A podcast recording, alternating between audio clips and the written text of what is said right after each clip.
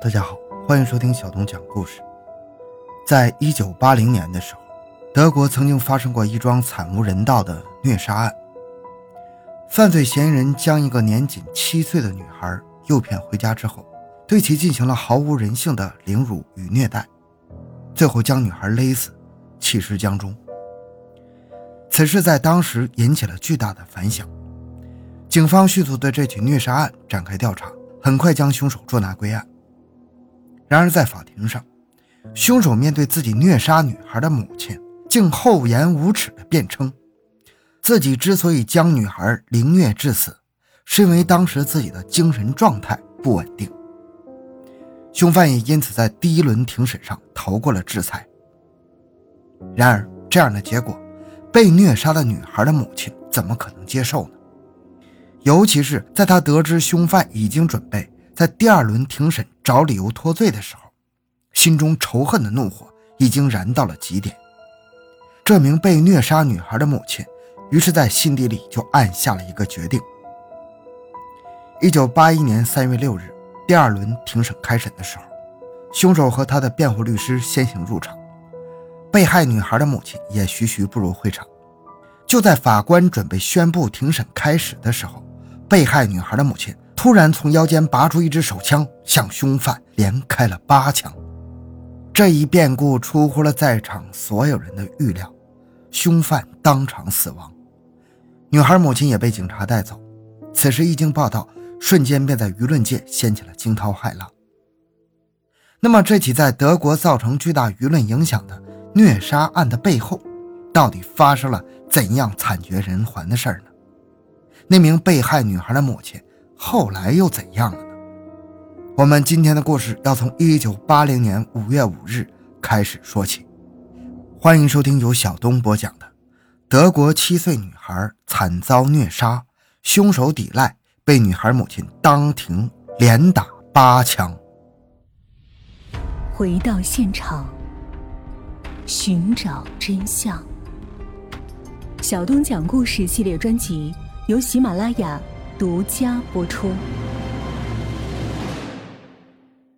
被害女孩的母亲名字叫做玛丽安，而她的女儿安娜本应在美好的环境下慢慢长大，可惜一切都定格在了一九八零年五月五日的早上。安娜年轻的生命就这样戛然而止了。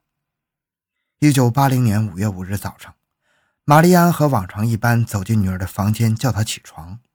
结果，安娜起床后，因为一点琐事和妈妈大吵一架，就这样鼓着气离家出走了。当时的玛丽安也正在气头上，所以并没有阻止女儿的行为，这也就导致了一场悲剧的发生。玛丽安以为女儿只是父亲出门了一会儿，很快就会回来的，可是直到晚上，女儿还是没有回家，这使得玛丽安感到一丝不妙。玛丽安想起。女儿早上出门的时候是背着书包的，她应该是去学校了。玛丽安于是联系了安娜学校的老师，却被告知女儿根本没去学校。这使得玛丽安心中隐约升起了一股不祥的感觉。后来，玛丽安又接连联系了女儿同学家，问女儿有没有去同学家去玩，结果均被告知没有。顿感不妙的玛丽安立刻报了警。警方在接到报案后，立刻赶到玛丽安家，在询问明白情况之后，便组织人员与玛丽安一同寻找安娜的踪迹。起先，警方认为玛丽安应该只是负气出走，小姑娘可能只是迷路了而已。可没想到，找寻安娜的队伍几乎找遍了城市的每个角落，也没找到安娜的踪迹。警方这才警觉，可能安娜不是失踪。而是遭遇险情了。警方这番猜想并不是全无根据的。当时德国经常发生小女孩遇害案件，安娜很有可能是遇到了坏人。警方立刻加大了搜索力度，可是无论大家如何寻找，也没能发现任何安娜的踪迹。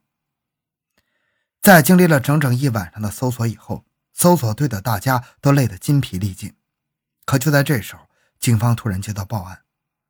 报案称，在城郊一条河边发现了一具小女孩的尸体，每个人心中都浮现出了一种不祥的预感。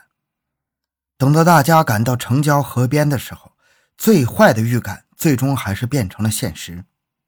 那具小女孩尸体就是安娜，她的死状十分凄惨，她的双手双脚全都被捆绑了起来，身上布满了伤痕，脖子上一道血红的勒痕深深刺痛了在场所有人的心。很显然，安娜是被勒死的。见到自己女儿惨死，玛丽安几乎昏了过去。而这起小女孩失踪案因此也被定性为一起谋杀案。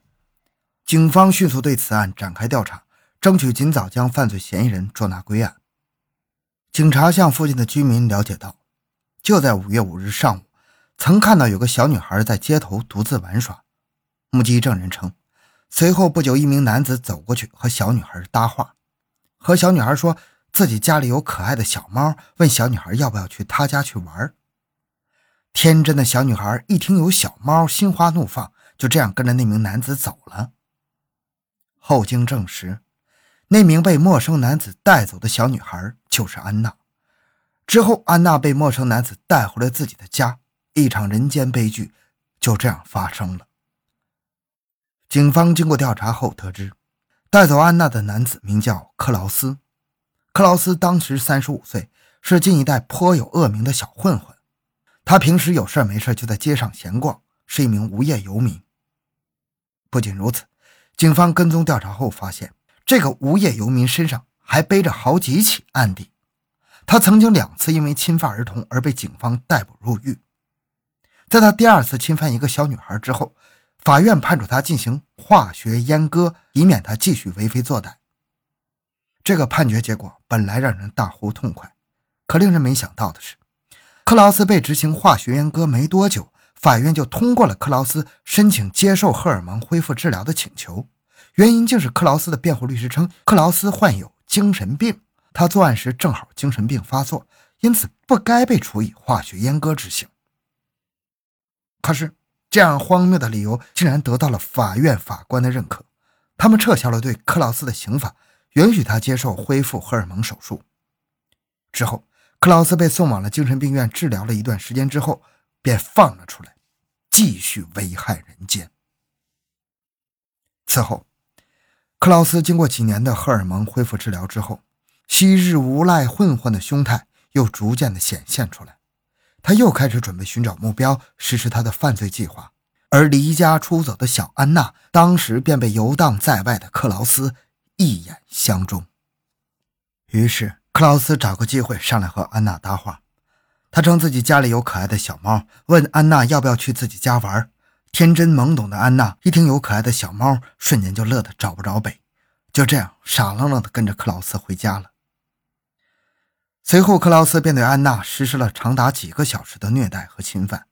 正当克劳斯感到心满意足的时候，他突然想到，安娜已经看清楚了他的相貌，要是放他出去的话。警察来抓他怎么办？于是，一个邪恶的想法从克劳斯心中萌生。他双手拿着罪恶的绳索，一步步地向安娜走去。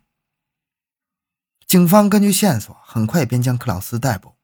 在审讯中，克劳斯对自己的罪行供认不讳。他甚至还坦言，自己杀了安娜之后，便将安娜的尸体扔进了附近的一条河里。此后，他就和什么事都没发生过似的。慢悠悠地来到附近的一家饭店，吃了一顿美味的晚餐。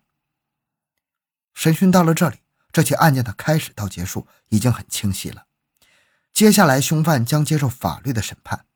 玛丽安相信法庭会给他惨死的女儿一个公正的交代。然而，玛丽安突然得到一个消息：克劳斯的辩护律师正在想方设法给克劳斯脱罪。一旦克劳斯又像以前一样，因为患精神病的理由逃过了法律的制裁，那女儿的仇可能这辈子都报不了了。很显然，对这样的结果，玛丽安是不能接受的。于是，他开始积极收集证据，准备在法庭上予以克劳斯致命的一击。一九八一年三月四日，法庭正式开庭审理了这场谋杀案。为了这场审理会，玛丽安已经准备了许久。